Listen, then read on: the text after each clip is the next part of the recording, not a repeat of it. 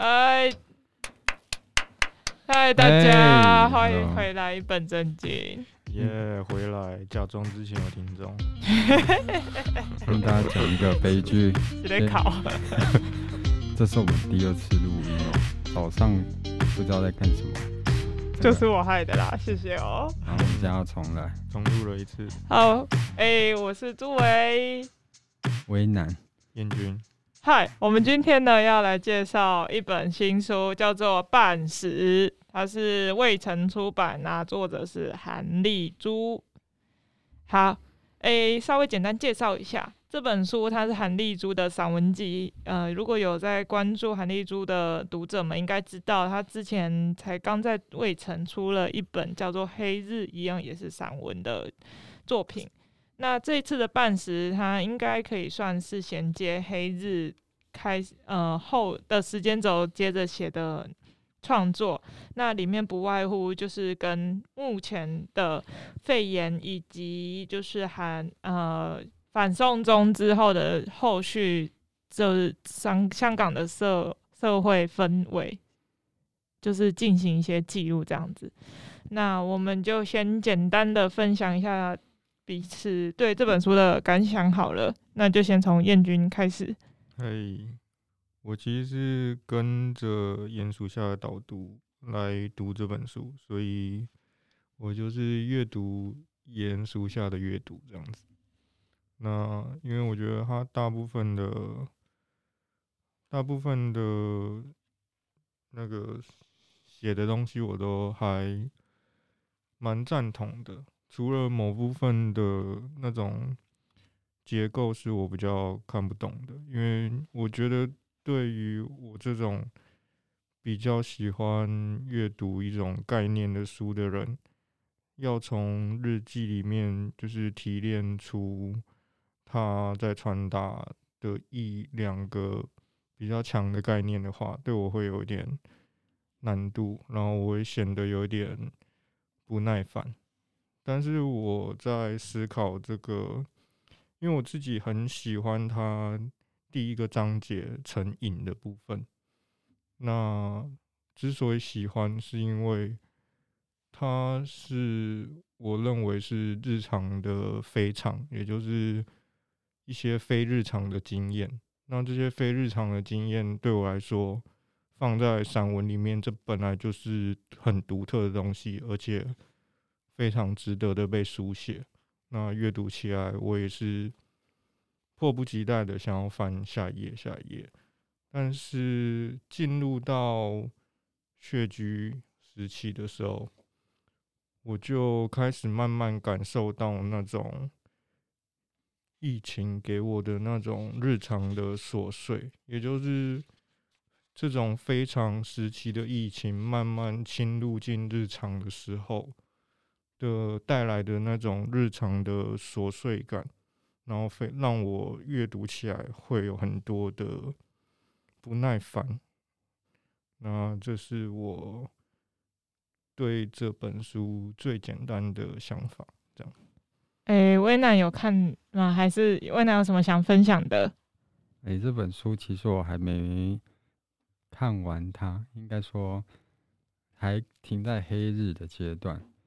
对，但其实我们大家可以知道，就我自己对书本名称上的理解，我们会觉得黑日好像是突如其来的一个重击，就是生活直接变成一个黑暗这样。那再到半世，我们可以大概可以理解到说，作者或者是他书写的整个大环境，他们的生活可能一部分已经被某些事情给占据，或是变成不可改变的。抗不可抗拒的因素了。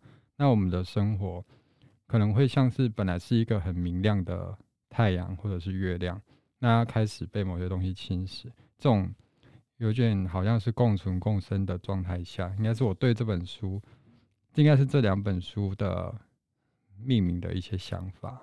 那我觉得我们生活目前也有这样子的一个状况。诶，那这本书我们感觉是。因为作者是香港作家嘛，我们都知道香港从送中条款开始，再到目前的疫情，其实一直都处在一个很紧绷的阶段。对，那再往大方向来讲，因为我们知道目前的可能政治动荡，就在台湾可能没有香港那样那么急迫，但是也不能说没有。但最急迫的问题目前是台湾的疫情。诶，那从最大的角度来看，说我们现在可能已经没有办法去彻底歼灭它，或者是怎么样，或者是像以前的病毒可以在某个时间结束。诶，那我们之后，因为我们人的生活越来越复杂，那也越来越多东西会不断的跑出来，我们应该是保持一点比较谦虚的心态吧，懂得去跟这些事情并存。因为其实也很多专业学者来说，可能目前的肺炎病毒或许真的不会在世界上绝绝迹，但是我们可以经由一些，例如疫苗的注射或者是一些措施，去跟这个病毒和平相处。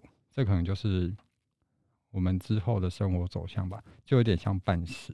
我们的生活不是已经是一一个这么完整的圆，可能有一些不可抗拒的因素去。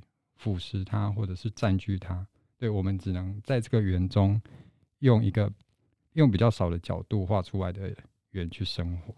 嗯，好，那我也说一下我自己对半死的看法。其实我主我比较关注的点更多是在于韩丽珠，他用一些比较意象手法，像其实它里面的。内容，呃，他几个比较印象深刻的是，他用口罩这件事情，一开始是先从，就是因为反送中的关系，所以那些镇压警察他们会使用一些催泪瓦斯啊，或是一些刺激性的气体，那驱散民众，或者在他们眼中视为暴民的那些民众。那这时候口罩对他们来说是一种政权的抵抗。现在的话，却是因为不可抗的病毒。可能会危害人体健康而必须戴上口罩，所以口罩这个象征，其实它一直在香港进这这一两年当中都不是一个很好的概念。然后再来就是它里面有提到，就是对于香港人来说，蜗居瓜牛瓜居其实是一个蛮长，就是势必要经历过的一个人生阶段。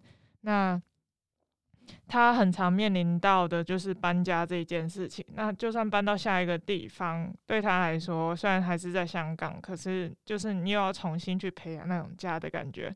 我以前在台北工作的时候，也还蛮常遇到搬家这件事。搬家本身对我来说就是一件非常讨厌的事，是因为我搬家的那个，就是我很常住到一些很奇怪的房子，不是房子本人有问题，不然就是邻居有问题，所以。会一直有一种我找不到归属感的感觉，特别是在这种呃人很人口很多，然后生活品质不好的空间当中，所以他就会去很多章节，他都有提到说，就是这个地方他试图想在这里生根，可是那个根好像。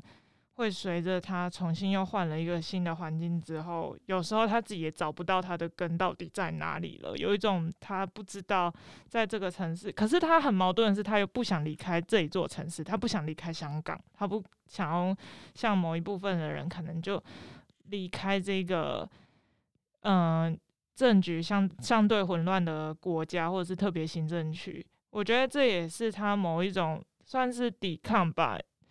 有可能是对他自己的抵抗，对恐惧的抵抗，或者是对这个国家的抵抗。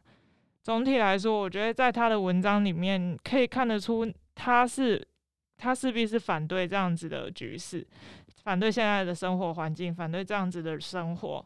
可是他也知道自己没有那么多的能力，可以很明白的去做出任何的反对的声音，所以他只能透过书写这样的比较内敛的行为，去展现他自己的声音，同时也有可能代表了某些人对于现在这生活的心情，大概也是一致的。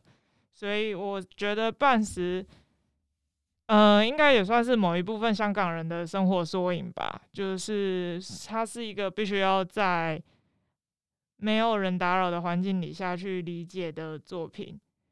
所以读起来是会郁闷的，但是不会，因为我自己哭点很低。但其实我看这本书的时候，我几乎我没有没有哭过，所以所以我觉得，就像我前面提到，它是一个比较内敛型的作品。然后你看完会有点心情沉甸甸的的感觉，但是好像可以懂些什么啊，也有可能不懂什么，但是我觉得那都无所谓。总之，他大概是想要对某个人说话吧。那这也就是半时对我来说存在的意义，大概是这个样子。